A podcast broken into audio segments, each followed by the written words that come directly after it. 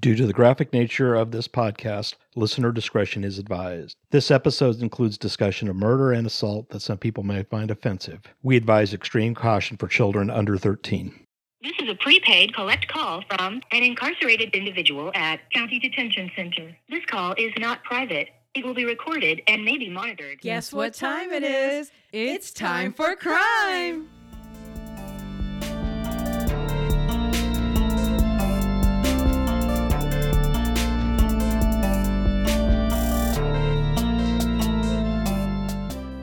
In this episode, we'll be discussing Marjorie Orbin's case. We hope to answer the following questions How many times were you married? What do you keep in your Rubbermaid containers? And what's the first purchase you would make with your husband's money? So listen in and find out more. But for now, try not to end up on an episode unless you're a guest.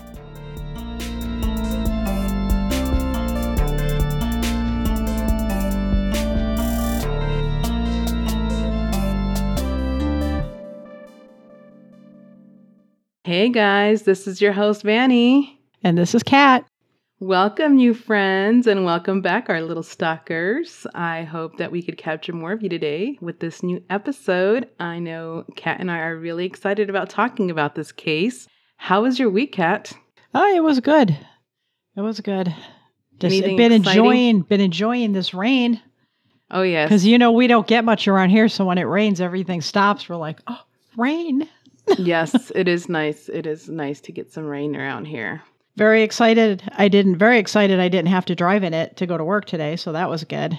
Oh yeah, you still working from home now? You're getting more days three days. off? Three, days. Good. Yeah. So it's like, yay. Awesome. That's good to know. You get to be from home. That's kind of nice. Yes.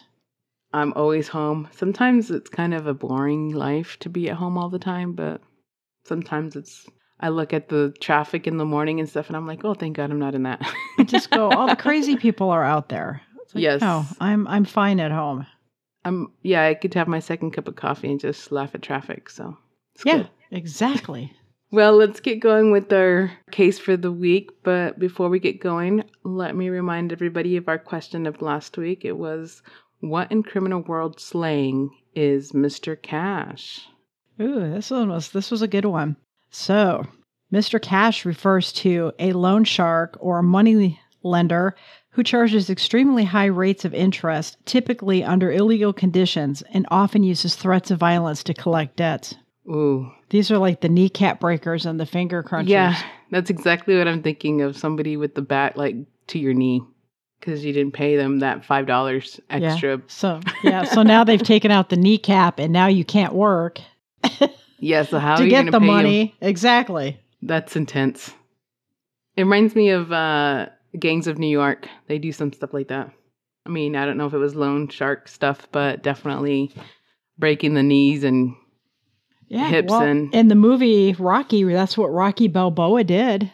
In between yeah? boxing, he worked for that guy, and he collected he collected debts. yeah, I forgot about that. Yeah. That's a good catch. Good catch.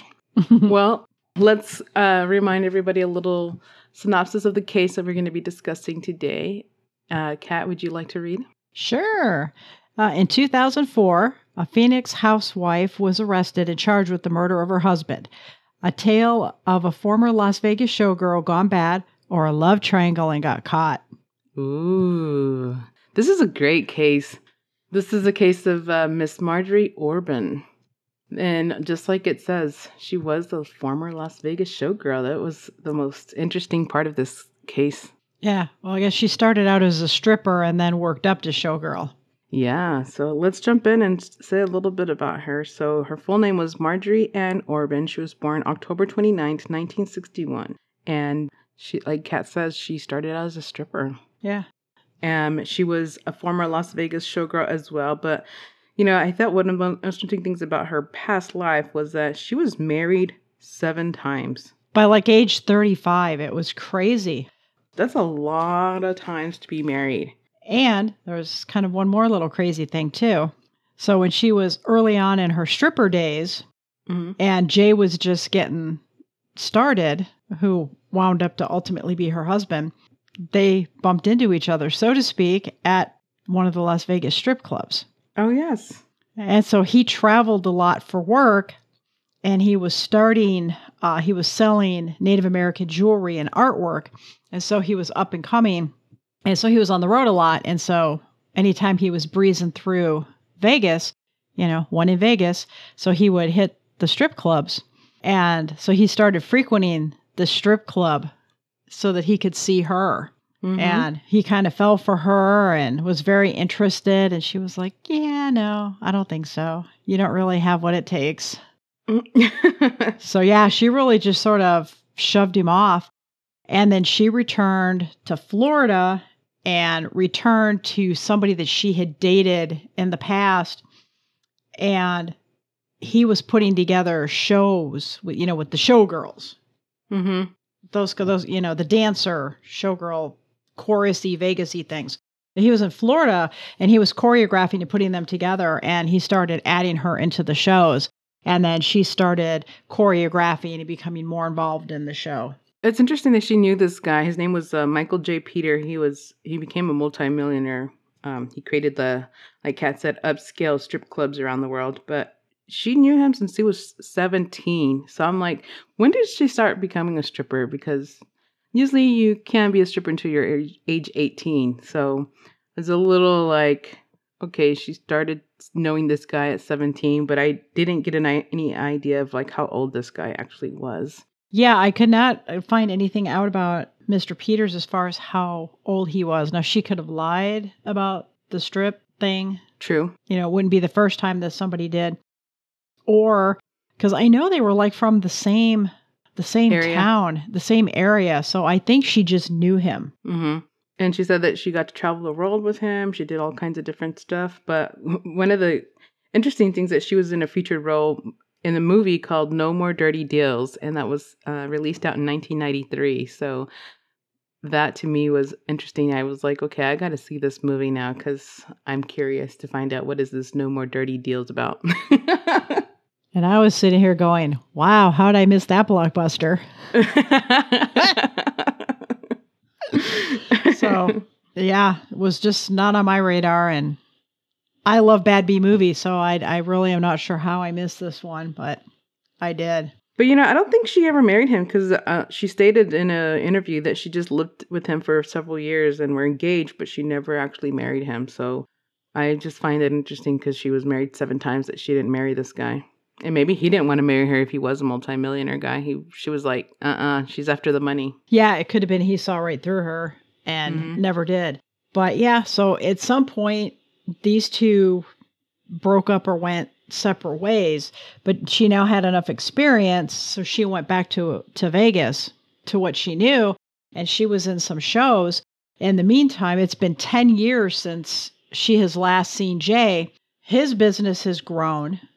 Mhm. He's an entrepreneur. Things are are he's in a much better place. Uh, in fact, he um, goes to Vegas and sees a billboard with her picture on it. Yeah. And he's like, oh my. And so he figures out how to get a hold of her. Mm-hmm. And so he calls, he's like, wow, hey, you know, it's Jane." She's like, oh, hey, it's like been 10 years. You know, what have you been doing with yourself? He's like, well, you want to meet for a drink? She's like, okay. And The rest they say is history. I like how you say okay. Okay. It, like your voice changes. So not only do they meet and start to rekindle and hit it off, and he's stopping by to see her in between road trips, going back and forth across the country, but they finally decide to they finally decide to do it.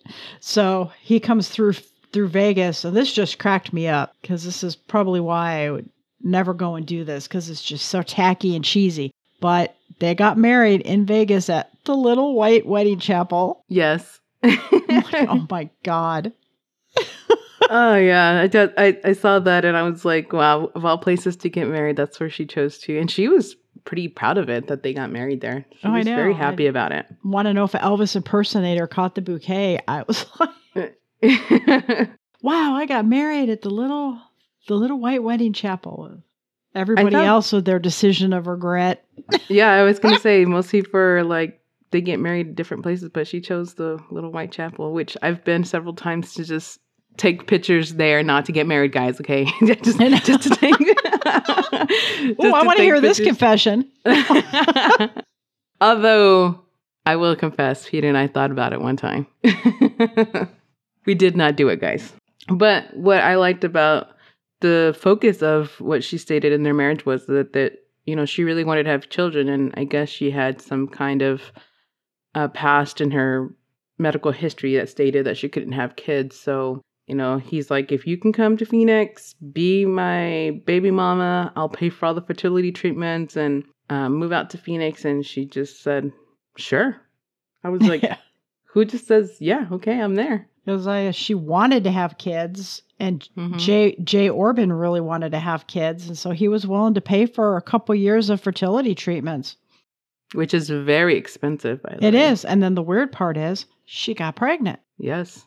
so she had a little boy named Noah. Noah. So I thought that was really interesting. Yeah, I thought that was great though. They, I mean, she at least got to have her, I guess, in a way, happy ending because you know that was something that she really had thought she was never going to have. And coming from somebody like myself that you know became just recently a mom, like I didn't want to have kids, and to have a child, it's definitely a game changer. Yeah, but she really wanted it, and she seemed to Mhm. settle down to it. And Matt, for seven years, life was good. Yeah, she was doing really good. In the meantime, Jay's business grew, so he's now a millionaire. hmm Traveling his- a lot. with his artwork. Yeah, and traveling a lot. Yeah, so one day he ends up having um, their son's birthday, and that day was kind of pretty much the day he had to go out to Florida actually for a business trip. And who knew that that was going to be the last time that he would actually be seeing his son? Yeah, so it's weird. Past the fact it's the last time he sees his son, but he's heading to Florida like he's done a hundred times.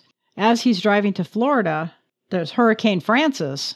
And Mhm. so he winds up stopping and turning around and returning to home. Right. So I wonder if his unexpected return Plays a big part.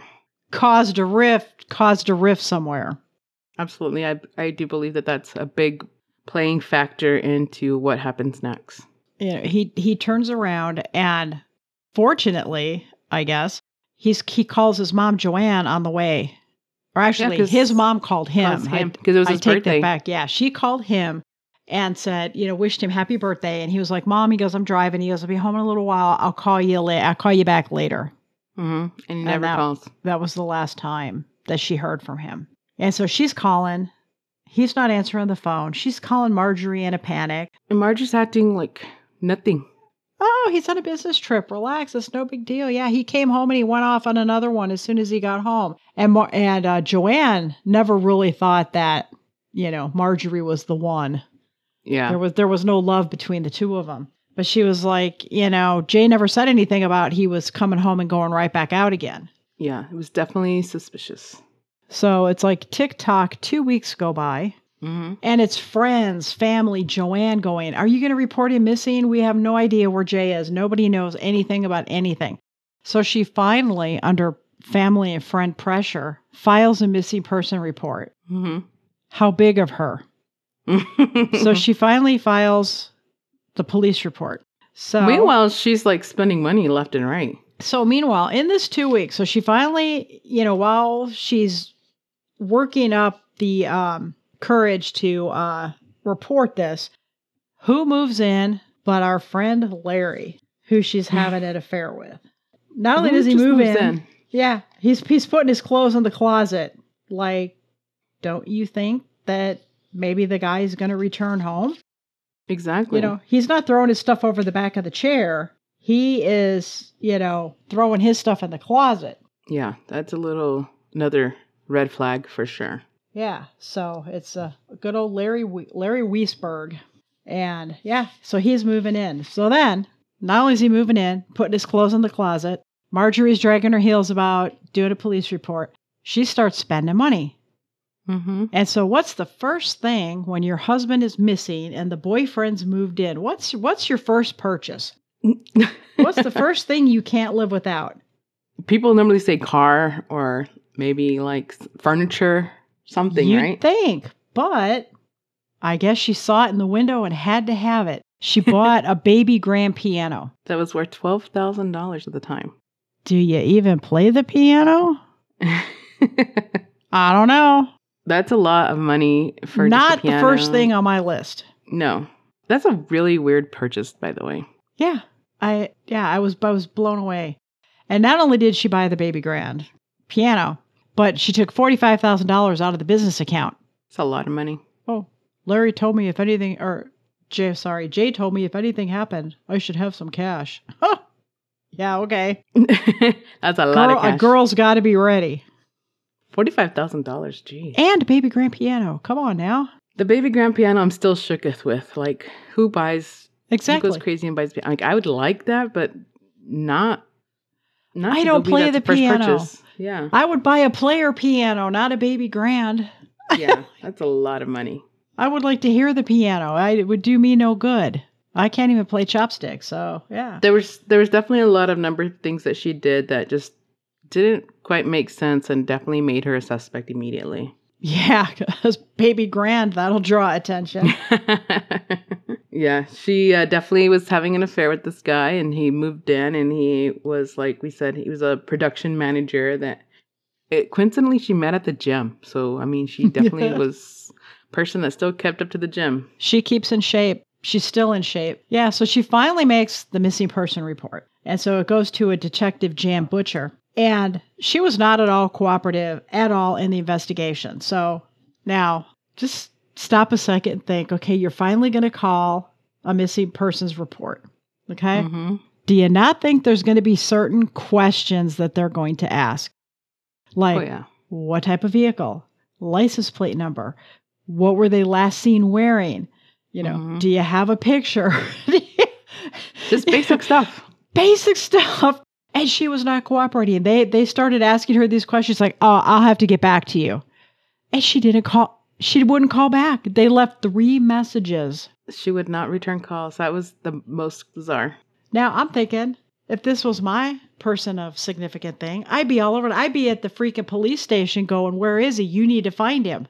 Mm-hmm. I'd be blowing up people's phones. Here's hair out of his hairbrush. Here's his toothbrush. Let's go. you, know? you know, let's find him. But yeah, she's just like, whatever. Just doesn't care. And so at one point, Detective Butcher, when finally had her on the phone, says, Well, you know, would you want to just come down and just, you know, do a quick polygraph or whatever? And this male voice in the background tells her to tell her to F off. So our good friend Larry is just like, Yeah, tell her to F off, because that's what you want to tell the police. That's crazy. in an open investigation because I'm, I'm guessing Larry is overly smart. Yeah, well, after the detective heard that, you know, phone call and heard that background voice, he's like, you know what? I'm gonna have to get a search warrant. And guess who ends up knocking at the door and, and delivering that search warrant? this is the best part. I just thought this is crazy. It was like definitely from a movie. Like the SWAT team shows up and like knocks down the door and like goes in and does their raid. It's crazy. Oh, but kind of before that, so they the she has she has the SWAT team serve it because she was a little put off by his comment. so she's like, "Oh, okay, you want to play? I'm going to get a search warrant, and now we're going to send the SWAT team." So the SWAT team comes and they're knocking, "SWAT team, whatever." Well, Larry, because you know he works out at Gold's Gym or wherever he does, and you know I'm sure he's I'm sure he's a little on the buff side and thinks he's all that and a bag of chips. He's standing in the front door trying to tell the SWAT team with a warrant that they can't come in. Mm-hmm. And he's trying to prevent the SWAT team. So the SWAT team's like, you know, we've got a warrant. We need to do this, blah, blah, blah, a few times. SWAT team is like, you know what? We have things to do and you are irritating us. They tased him. Oh yes, they tased him down. He fell to the ground like a girl. Boom. They stepped over him. Okay, search warrant. yeah, but the best part was that this whole like raid was recorded on audio tape, and you can hear him yelling obscenities to the SWAT team. Like mm-hmm. that's that that just to me was crazy. Oh, yeah. It was just, you know, but they didn't make any arrests, but the search did turn up clues. And now, while all this is going on, poor Noah, who's eight years old, he's in his bedroom. You know, God only knows what the poor kid thinks. Right. I mean, I, I felt horrible for him because Numbnuts is telling the SWAT team they can't come in with a legit warrant. And he's getting tased, and uh, it had to be commotion. Oh yeah, it had to have been terrifying for him. Yeah, yeah. Larry swearing. You know, I how well did poor Noah even know this guy? Mm-hmm. You know, dad's gone and this guy shows right up. What's going on? Yep. So then six weeks later, um, after Jay's been missing, the police believe they finally found Jay, or what was left of him. Um, it was October 23rd that they found this torso, actually not too far from their home. And it was actually found by a homeless guy, which was pretty interesting. So, homeless guy sees the Rubbermaid tub, thinking, eh, this doesn't smell good. Lifts the lid. Yeah, he's done. Yeah, I'm just thinking like that smell of death in the air. Like once you smell it, that that smell stays with you for the rest of your life. Oh, exactly. Exactly. So, poor homeless man who's now scared out of his My he notifies police somehow. So here come the police, near, near, near, near, and they're, oh, we have a torso in the Rubbermaid container. So yeah, they pick it up and take it off to be processed, and they're going through it. Now here's like the weird part: there was a wad of money Mhm. in the Rubbermaid container with the torso. So arms and legs and head are removed. Wonder if they bought and read Valerie uh, Pape's book on dismemberment. But so here's we have another torso, and they also found a bullet in the bottom. So forensically, they were able to ascertain that he was shot, and then they figured out that she used uh, two jigsaw blades Mhm. to cut him apart. So there was some speculation the body was cooled first, Then thought out. but and it was then it was cut. But here here's the really the really tricky part for me. So body's cut up. They they never find the extremities or the head. Hmm They- to this day they've never been found. But all of a sudden, she power washes and acid washes the garage floor, and she epoxies it. Covering something up there. Yeah, who does that? Who epoxies their garage floor? I mean, this is kind of like a little twist of uh, the murder trunkress and Val, um, Miss Pepe. Yeah, yeah. And we're we'll circle back to that when we get towards the end. But yeah. so I'm like, okay, this is just insane. I'm like, is she like read about these cases and she's just following along? So now we have a body with no head. So I think the police were correct in assuming the man's dead. hmm You know, even though attorneys, well, did you check for a pulse? He didn't have a head. You know, I'm thinking, I'm thinking he was dead. So they've got the body, and now they're doing DNA because this was 2004. So they had some DNA capability. So they're trying to figure out who the body is. Meanwhile, Detective Barnes, who's still miffed about being told to go F herself, she's like a little bloodhound. So now she's over here following the money Mm-hmm. and she's following these crazy trails, and everything keeps coming back to Marjorie. To Marjorie. So when the police came in and they did the raid, Jay had computers because he had a business. So they Mhm. took the computers. This case dates itself to back to 2004. So one day, Marjorie goes to Circuit City and she's using Jay's American Express card. The store catches on to something. They call the police, and the police detain her. Her Mhm. little story as she bats her eyes was Wow, the police came in and took the business computers into evidence. I have to figure out how to run the business and keep things going. I need a computer. It's a computer for the business. I yeah, okay. Like, we already know the husband's dead, so you probably shouldn't be using his credit card. yeah. And buying a computer. Like she's making elaborate purchases. Oh, yeah, yeah. And her behavior was just so brash. She just didn't have time to talk to anybody. She's wasn't available. She wanted Mhm. nothing to do with this investigation at all. Exactly. But I thought what was interesting as well as she went to a Lowe's and she bought two 50 gallon Rubbermaid containers hmm And poor Rubbermaid because more murderers use Rubbermaid products. I mean, shout out to Rubbermaid because their products work. They are fabulous products, but I, they they often get used in in murders. So she's at Lowe's on surveillance tape buying two 50 gallon Rubbermaid tubs and a roll of black plastic bags. Is that not like uh, red flags? I don't know Yeah. what is it. And this was just two days after Jay went missing. So this was caught two days after he was missing that she's purchasing these things. Like Yeah. Hmm. makes Yeah. you think. Yeah. wah, you know, yeah. So you would go dun dun dun. So yeah. So now police have another search warrant and they're going through the house and they're finding things like, oh, his checkbook is there, cash is there, car Mhm. keys are there.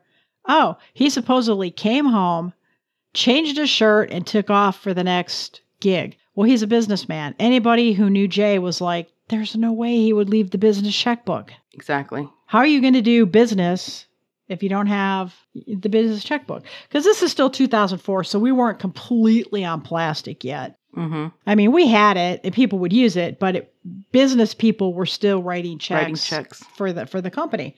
So yeah, you know, and I'm like, okay. So then I'm like, all right, she's. Oh, and I think they found the receipt for um Cleaning supplies. the hacksaw blades. Yeah, cleaning supplies, mop, the um, saw blades. Everything is in her name. Nothing's in Larry's name because maybe Larry's a little smarter.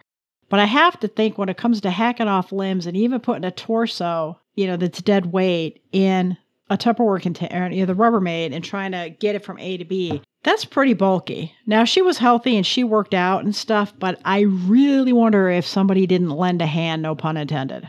Mm-hmm. Maybe somebody she met at the gym. Yeah. Or somebody that was living in the house that apparently liked piano music.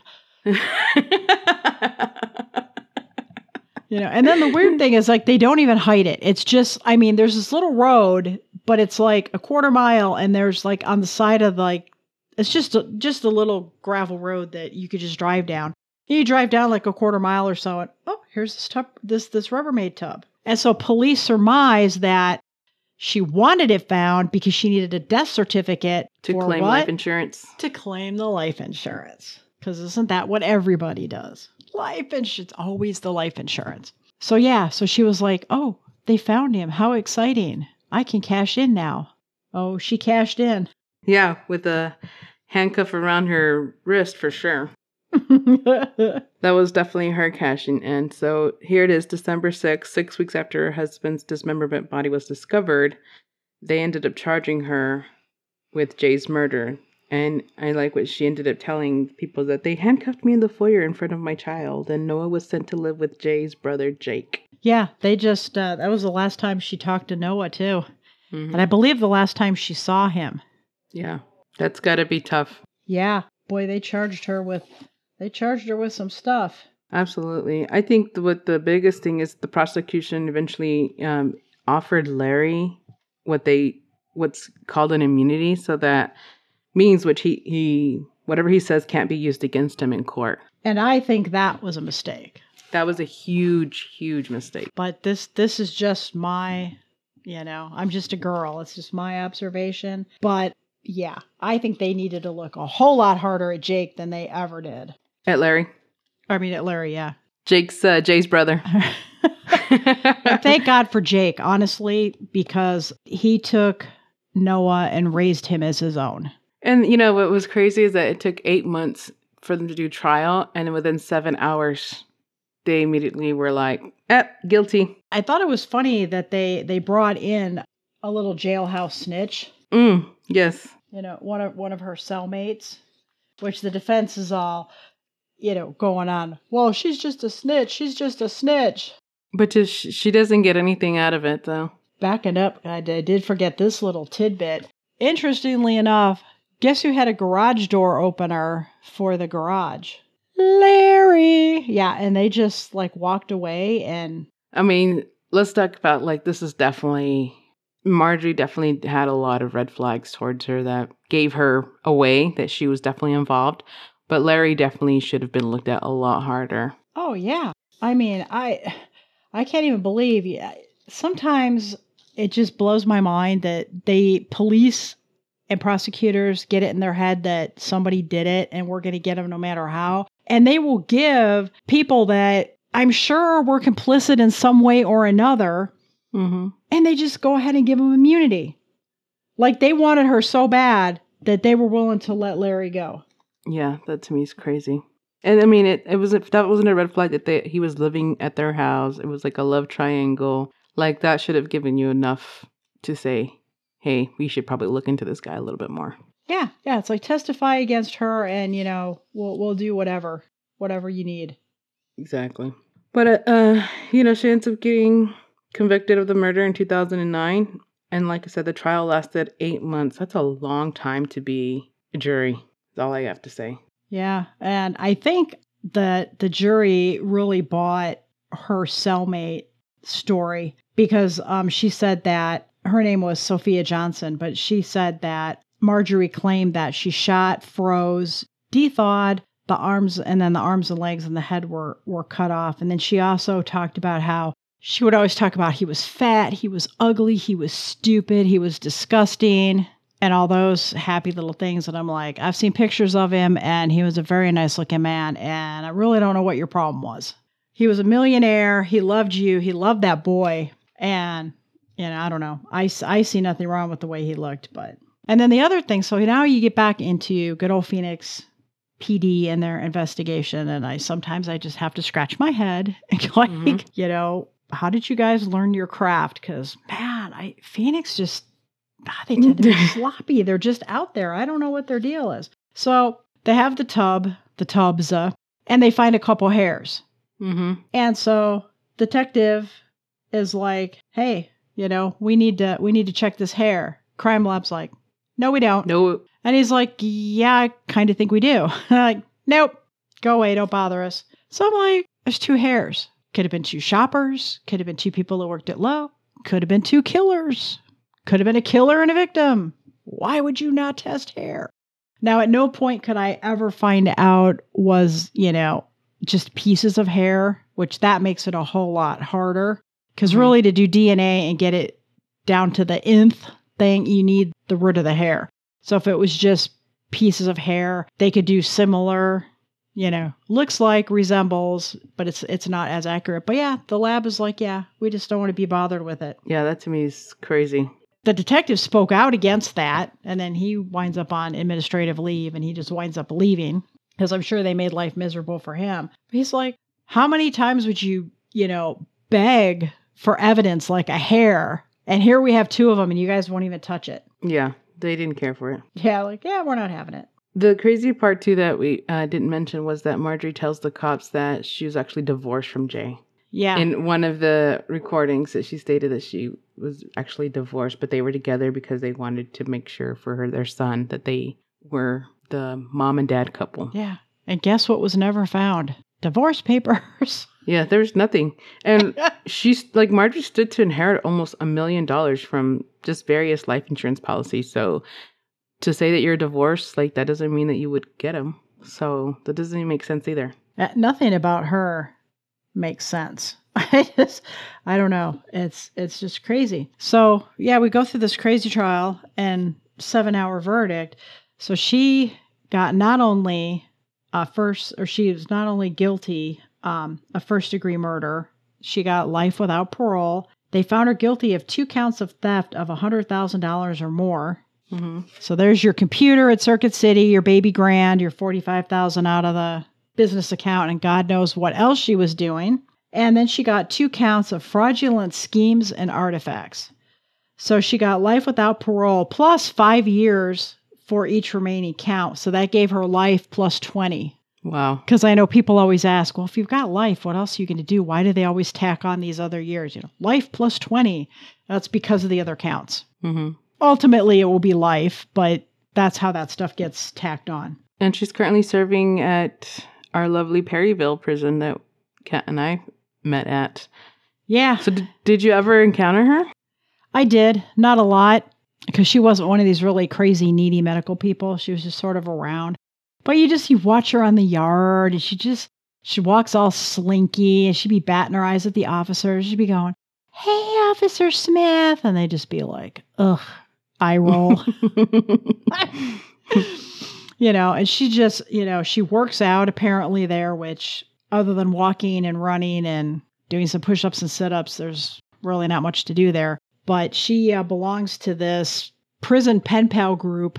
And so she's got all these little sexy pictures and uh, she's looking to uh, write to people yeah, it's very from the interesting. outside. Yeah. They, and this is the scary part. This is the scary part for me. They now have tablets so that they can do their pen pal thing. Interesting. So I don't know if they keep them all the time or if they're just they can check it out They probably just check it out. and you know do what they have to do and I'm like, "Oh my god." So yeah, she she loves to meet people from the outside.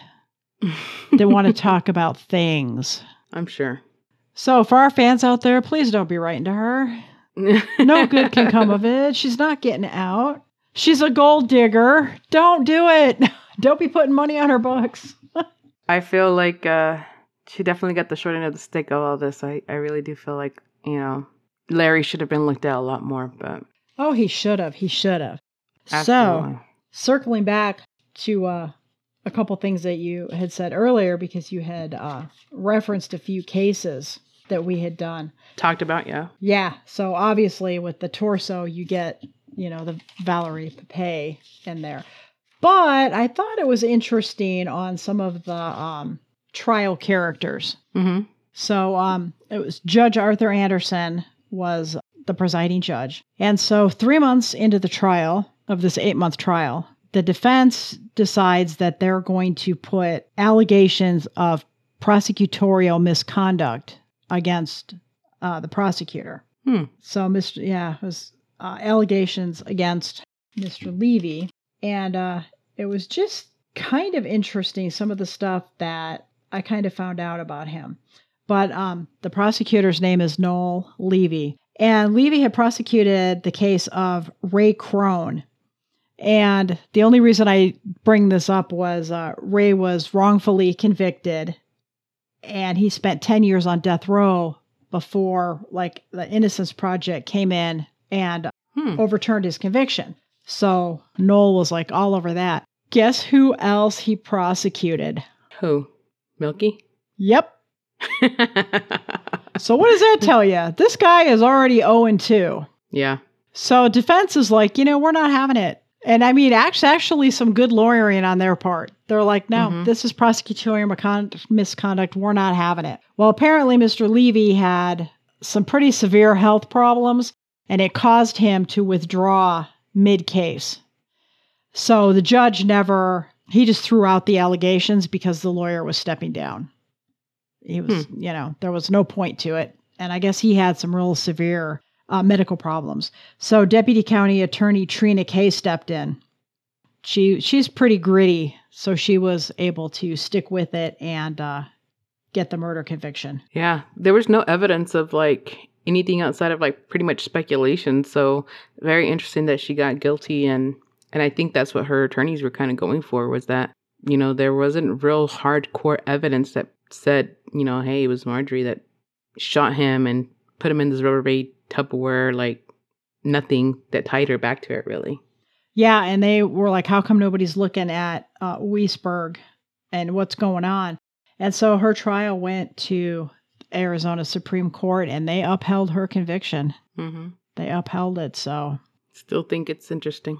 yeah, that's where it's at. So it's not often on these cases that we do that there's very much shred of good news. But I will say that hats off to Jake for taking Noah, and he raised him to be one heck of a young man. Mm-hmm.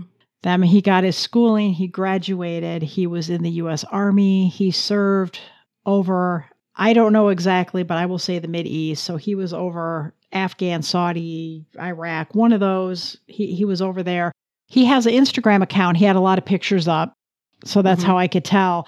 I believe he was a sniper because there's just lots of pictures of him on a rooftop with a gun, but he served and uh, he does have an Instagram account and he has his own security management type of business. Hmm. But anyway, it's the second time I'm saying we're circling back to this. So when she was sentenced, Judge Arthur Anderson, I thought this was hilarious. As he gets up and he said that her case is has striking, striking similarity to Winnie Ruth Judd and the trunk murderess trial. And when I read that, I was like, oh my God. That was a shout out to our little Winnie. But yeah, torso and the Rubbermaid, you know, she used the trunk. But yeah. Pretty close. well, that comes to an end to this case, but that was definitely a, a positive twist towards the end. I did not know that about Noah. Congrats and thank you for your serving time, Noah. Yeah, and if anybody wants to check out his Instagram, it's it's Noah Orbin, and he's out there. You can just Google him, and You'll be able to find him. you'll be able to find it. They have some pictures off of there, or you can go right to Instagram. Good to know. Well, before we get going, we have a question of the week, which this is a great question. What are the rights of a convicted felon? Ooh, you mean they have them? yes, good question. Good question, guys. Well, we invite all our listeners and stalkers to follow us on social media, our website, and of course, share our podcast with all your friends and family on all platforms. And next week's episode, we'll be discussing Sherry Tobey or Tobin's case. Yeah, so thanks again to everybody on the Facebook page and really appreciate the interaction with the trivia questions and new, new questions up. So thank you guys. We just really appreciate everybody. Yes, absolutely. Thanks for hanging with us. Yes, and we are excited to be back on the ball. So until then, you guys take care, be kind, and be safe out there. Yeah, so thanks again, everybody. Stay safe and uh, watch out for the rain for those of you here. And we will see you guys next week. Take care now. All right. Bye, everybody. Bye.